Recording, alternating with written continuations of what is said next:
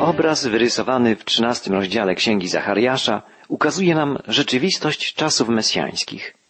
Kiedy przyjdzie Mesjasz, lud izraelski przeżyje wielkie duchowe przebudzenie. Cały lud pozna prawdę Bożego Słowa. Nie będzie już wśród nich fałszywych proroków. Zachariasz zapowiada, wówczas prorocy będą okryci pogardą za swoje widzenia, nie będą już więcej nosić płaszcza z sierści w celu okłamywania. Gdy przyjdzie Mesjasz, wszyscy fałszywi prorocy będą zawstydzeni, będą zdemaskowani. W świetle prawdy objawionej przez Chrystusa wyjdzie na jaw wszelkie kłamstwo, wszelki fałsz. Nic nie pomoże ubieranie się w szaty prorockie, udawanie, że ma się do przekazania jakieś szczególne objawienia. Mesjasz zweryfikuje autentyczność powołania rzekomych proroków. Zachariasz twierdza, nie będą już więcej nosić płaszcza z sierści. Prorocy Starego Testamentu nosili bardzo prosty strój, szorstką skórę baranią albo koźlą lub wielbłądzią. Eliasz był ubrany w taki właśnie płaszcz, który przekazał potem Elizeuszowi. Ale Eliasz i Elizeusz byli prawdziwymi, powołanymi przez Boga, wielkimi prorokami. Natomiast ich naśladowcy w późniejszych czasach przywdziewali taki sam lub podobny strój jedynie po to, żeby zrobić wrażenie na otoczeniu. Nie mieli nic do powiedzenia, nadrabiali więc wyglądem. Czasem dzisiaj obserwujemy podobne zjawisko. Ludzie, którzy głoszą swoje własne mądrości, zakładają maski szczególnej duchowości, przywdziewają stroje mające świadczyć o ich szczególnym powołaniu. A tak naprawdę nie mają nic do przekazania, jedynie zwodzą ludzi, oszukują, najczęściej z chęci zdobycia sławy i pieniędzy. Prorok Zachariasz zapowiada, że czas działania takich ludzi, fałszywych proroków, fałszywych nauczycieli, fałszywych mesjaszy skończy się nieodwołalnie, kiedy przyjdzie na ziemię prawdziwy Mesjasz, Jezus Chrystus. Zachariasz podkreśla, że w obecności Chrystusa nikt nie ośmieli się udawać proroka. Nikt zresztą nie będzie musiał już prorokować, gdy na świecie pojawi się zapowiadany Mesjasz. W piątym wierszu trzynastego rozdziału Księgi Zachariasza czytamy Każdy będzie mówił, nie jestem prorokiem, ale rolnikiem. Od młodości trudnie się uprawą roli. A gdy go ktoś zapyta, cóż to za rany masz na twoim ciele, wówczas odpowie, tak mnie pobito w domu moich najmilszych. Fałszywi prorocy dokonywali nieraz samookaleczeń po to, żeby rany świadczyły o ich wiarygodności i uduchowieniu. Zachariasz zapowiada, że gdy na ziemi obecny będzie Mesjasz, będą się wstydzić takich praktyk. Pytającym ich o pochodzenie ran ludziom będą woleli raczej przyznać się do złego traktowania w rodzinie, niż do samobiczowania w prorockiej ekstazie. Słowa Zachariasza możemy jednak też rozumieć inaczej. Możliwe, że wypowiedź proroka ma sens mesjański, to znaczy, iż zapowiada, że to Mesjasz będzie prorokiem odrzuconym przez bliskich. Jezus został ubiczowany i ukrzyżowany. Wydali go na śmierć jego bliscy, jego rodacy. Nie dostrzegli w nim jako naród Mesjasza, choć przecież apostołowie i pierwsi chrześcijanie byli Żydami. Jako naród Izraelici rozpoznają Mesjasza w czasach eschatologicznych, przy jego drugim przyjściu. Wydaje się, że czas jego przyjścia nie jest odległy. Wiele wskazuje na to, że Mesjasz nadejdzie wkrótce. Jednym z ważnych znaków zbliżania się drugiego przyjścia Chrystusa jest to, co dzieje się we współczesnym państwie Izrael. Już kilka milionów Żydów z różnych stron świata powróciło do odrodzonej ojczyzny. Wzrasta też stopniowo, choć powoli, liczba wspólnot Żydów mesjanicznych, rozrzuconych po wszystkich stronach świata. Są one zapowiedzią, tak możemy sądzić, nadchodzącego przebudzenia duchowego w Izraelu. Musimy tu podkreślić, że będzie to właściwie powrót do korzeni, gdyż na początku u zarania Kościoła tysiące Żydów uwierzyło w Chrystusa jako swego Mesjasza. Zacytuję tę książkę zatytułowaną właśnie Powrót do korzeni, której autorem jest dr Daniel Juster. Ten ceniony przedstawiciel Żydów mesjanicznych podkreśla w swojej książce, jak dokładnie osoba Jezusa Chrystusa wypełnia nadzieję mesjańską rozwiniętą przez autorów Starego Testamentu. Jest on nasieniem, czyli potomkiem niewiasty, które zadało szatanowi ostateczny cios. Czytamy najpierw już w trzeciej, w trzecim rozdziale pierwszej księgi Mojżeszowej, czyli na pierwszych kartach Biblii. Jest potomkiem Abrahama, podobnie jak Izaak, jedynym synem ojca ofiarowanym przez niego. Jest prorokiem jak Mojżesz. Jest potomkiem Dawida, zrodzonym z dziewicy i obdarzonym ponadnaturalnymi tytułami, zgodnie z tym, co zapowiadał Izajasz. Przyszedł na świat w Betlejem, a zarazem istniał od dni zamierzchłych, jak prorokował Micheasz. Jest światłem dla narodów, ponieważ tylko poprzez zwrócenie się do Niego wszyscy mogą otrzymać biblijne objawienie. Jest tym, który został przebity i zmarł jako ofiara, a jednak żyje i ogląda swe potomstwo duchowe. O tym mówi prorok Zachariasz, a także Izajasz w przejmujących pieśniach o słudze pańskim. Jezus jest jedyną osobą, która wypełnia w niezwykły sposób całą nadzieję mesjańską. Co więcej, Jego życie, dokonywane cuda, śmierć i zmartwychwstanie pomnażają siłę naszej wiary. Materiał dowodowy w tej sprawie jest wyjątkowo bogaty. Żaden człowiek nie nauczał tak jak Jezus. Aby się o tym przekonać, wystarczy przeczytać Jego wypowiedzi na temat prawa, Jego interpretację prawa Bożego zawartą w kazaniu na górze, zapisaną w Ewangelii Mateusza, albo przeczytać jego przypowieści. Nikt inny nie czynił takich cudów jak on, okazując tak wielkie współczucie i miłość wszystkim ludziom. Nikt inny nie powstał z martwych, tak jak Jezus. Nie wystarczy powiedzieć, że to wydarzenie jest poparte mocnym materiałem dowodowym. Ono jest najlepiej dowiedzionym zdarzeniem w okresie starożytności. Mamy wyłącznie pozytywne przesłanki o zaistnieniu zmartwychwstania, natomiast żadnych przesłanek czy dowodów, które by obalały jego autentyczność. Wszystkie źródła, które o tym piszą, są bardzo wczesne. Cztery Ewangelie, listy apostoła Pawła, Piotra, Jakuba, list do Hebrajczyków, objawienie świętego Jana zostały napisane wcześniej, w pierwszym wieku naszej ery napisane zostały niezależnie i wszystkie poświadczają o zmartwychwstaniu. Pierwsi ojcowie Kościoła podtrzymywali to świadectwo. Większość uczniów zginęła za wiarę w zmartwychwstanie Jezusa. Żaden z nich nie odwołał swego świadectwa nawet w obliczu śmierci. Apostoł Paweł napisał w liście do Koryntian o pięciuset braciach, którzy jednocześnie widzieli Jezusa po Jego zmartwychwstaniu. Większość z nich żyła jeszcze w czasie, gdy Paweł pisał swój list do Koryntian.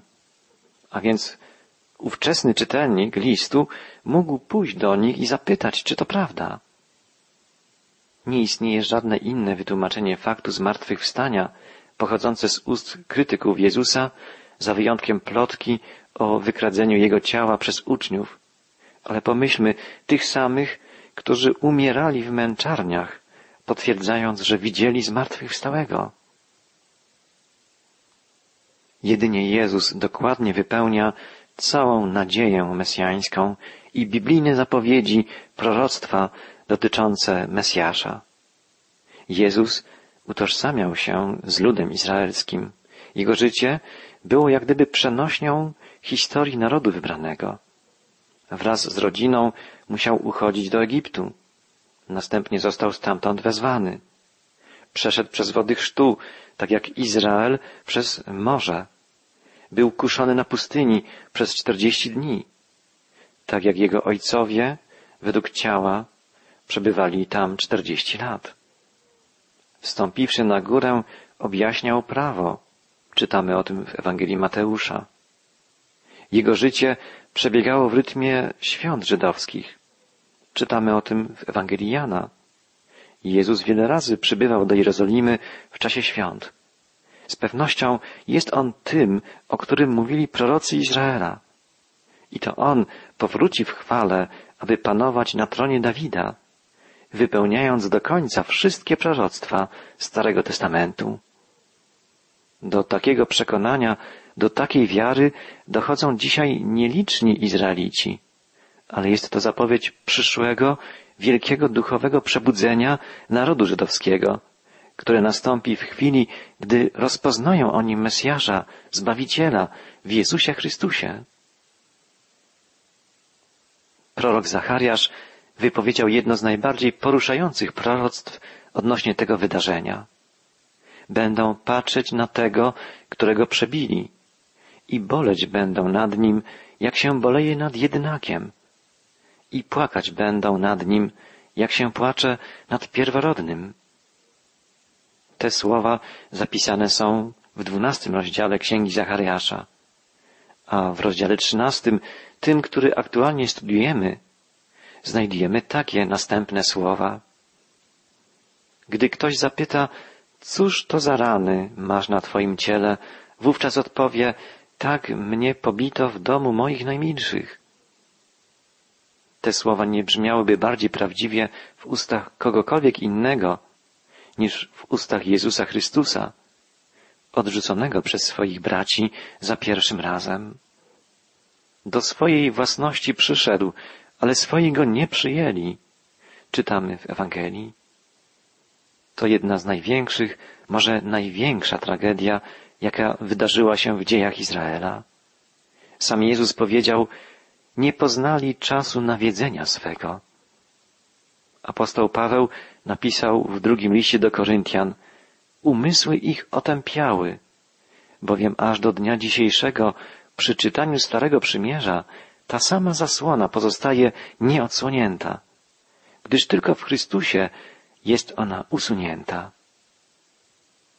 Tak jest aż po dzień dzisiejszy. Ilekroć czyta się Mojżesza, zasłona leży na ich sercu. Lecz gdy się do Pana nawrócą, zasłona ta zostanie zdjęta.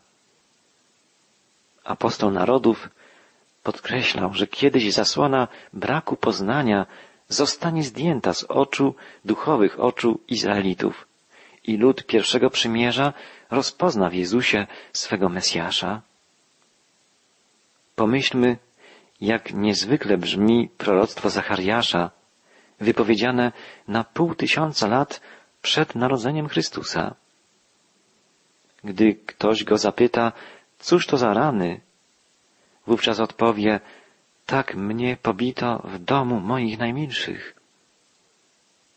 Mesjańskie znaczenie ma także następna wypowiedź proroka Zachariasza. Czytam wiersz siódmy, trzynastego przedostatniego rozdziału księgi. Mieczu, podnieś się na mego pasterza, na męża, który jest mi bliski, wyrocznia Pana zastępów. Uderz pasterza, aby się rozproszyły owce, bo prawicę moją zwrócę przeciwko słabym. To proroctwo Zachariasza zacytował sam Jezus, gdy po zakończeniu ostatniej wieczerzy szedł z uczniami do ogrójca. W Ewangelii Mateusza czytamy, wtedy powiedział do nich Jezus, wszyscy zgorszycie się ze mnie tej nocy. Napisano bowiem, uderzę pasterza i będą rozproszone owce trzody. Jezus wiedział, że jego uczniowie rozpieszną się, gdy on zostanie zabrany na sąd i na ukrzyżowanie. Zacytował proroctwo Zachariasza, żeby uczniowie zrozumieli, co się wydarzy i by nie załamali się tym, że opuścili swego nauczyciela i mistrza. Rozmawiając tamtej nocy z uczniami, jeszcze przed pojmaniem, Jezus zapowiedział im, że powstanie z martwych i że spotkają się po zmartwychwstaniu w Galilei. I rzeczywiście Jezus przyszedł do nich, gdy łowili ryby na Morzu Galilejskim. Zjadł z nimi śniadanie i wtedy dopiero go rozpoznali jako zmartwychwstałego Pana. Uderz pasterza i będą rozproszone owce trzody. Te prorocze słowa Zachariasza wypełniły się, gdy Jezus został pojmany przez oprawców i zaprowadzony na sąd i na śmierć. Ale wypełnią się także zapowiedzi innych proroków, którzy mówili o pasterzu, wspaniałym, dobrym pasterzu, który odnowi swoją trzodę. Weźmie słabe i chore owce na ramiona, uleczy je, opatrzy, nakarmi, zaprowadzi do bezpiecznej owczarni. Tak stanie się w czasach mesjańskich. Posłuchajmy, jak kończy się poselstwo trzynastego rozdziału Księgi Zachariasza. W całym kraju wyrocznia Pana. Dwie części zginą i śmierć poniosą. Trzecia część tylko ocaleje. I tę trzecią część poprowadzę przez ogień, oczyszczę ją, jak oczyszcza się srebro. I wypróbuję tak, jak złoto próbują. To prorocza zapowiedź wielkiego ucisku, który poprzedzi nadejście Mesjasza, poprzedzi drugie przyjście Chrystusa w mocy i chwale. Ci, którzy przejdą zwycięsko przez próby i cierpienia wielkiego ucisku, staną u boku Pana w Jego Królestwie. W Księdze Apokalipsy, czyli w Księdze Objawienia Świętego Jana, znajdujemy taki obraz. I widziałem, a oto baranek stał na górze Syjon, a z nim sto czterdzieści cztery tysiące tych, którzy mieli wypisane Jego imię na czole i imię Jego Ojca. I usłyszałem głos z nieba, jakby szum wielu wód jakby łoskot potężnego grzmotu. A głos, który usłyszałem, brzmiał jak dźwięki harfiarzy grających na swoich harfach. I śpiewali nową pieśń przed tronem Pana. To obraz Pana, pasterza, baranka i króla, panującego na górze Syjon, wraz z tymi, którzy przetrwali wielki ucisk, dochowując mu wierności i którzy rozpoczną wraz z nim panowanie w tysiącletnim królestwie, w królestwie mesjańskim. Zwróćmy uwagę na końcowe słowa proroctwa Zachariasza. Czytam ostatni wiersz trzynastego rozdziału Księgi Zachariasza. I wzywać będą mego imienia, a ja wysłucham i będę mówił, oto mój lud, a on powie, Pan moim Bogiem. Stanie się to, co zapowiadał wcześniej prorok Ozeasz. Pamiętamy, że Ozeasz miał syna, któremu na polecenie Pana nadał imię nie mój lud. Miał też córkę o imieniu niemiłowana. Po pewnym czasie Pan przemówił do wspólnoty izraelskiej, zaręczę cię z sobą na wieki. Zaręczę cię z sobą na zasadzie sprawiedliwości, miłości i zmiłowania. Zaręczę cię z sobą na zasadzie wierności i poznasz Pana. I zasieję sobie lud w kraju i zmiłuję się nad niemiłowaną i powiem do nieludu, Ty jesteś moim ludem. A on powie, Boże mój. Jakże podobnie brzmią słowa Zachariasza. Ja wysłucham, będę mówił, oto mój lud. A on powie, Pan moim Bogiem. W tych słowach zawarta jest wspaniała zapowiedź. Bóg poślubi wspólnotę izraelską jako oblubienicę, jako czystą, nieskalaną dziewicę, którą pojmie za żonę. Bóg mówi poprzez usta proroka, poślubię cię sobie, poślubię przez sprawiedliwość i prawo, przez miłość i miłosierdzie. uderzają i zachwycają w tych słowach dwie rzeczy. Bóg patrzy na wspólnotę swego ludu jak na czystą dziewicę, mimo że wiele razy była mu niewierna. Poślubi ją na nowo, poślubi ją na wieki. Po drugie, związek ten nie będzie się opierał, tak jak w pierwszym przymierzu, na prawie i sprawiedliwości, ale przede wszystkim na miłości, na miłosierdziu. Bóg okaże wielką łaskę swemu ludowi, który doświadczy w pełni miłości Boga. Nie będzie to jedynie poznanie Pana umysłem, ale poznanie Go sercem. Doznanie i odwzajemnianie Jego miłości. Prorok Ozeasz wołał jeszcze, w owym dniu wysłucham, mówi Pan, wysłucham nieba, a ono wysłucha ziemi. Jak inni prorocy, jak Zachariasz, także Ozeasz mówił o szczególnym dniu, dniu pańskim. Będzie to czas, kiedy naród wybrany pozna swego Pana, uzna Mesjasza, który zaprowadzi na ziemi swe tysiącletnie królestwo.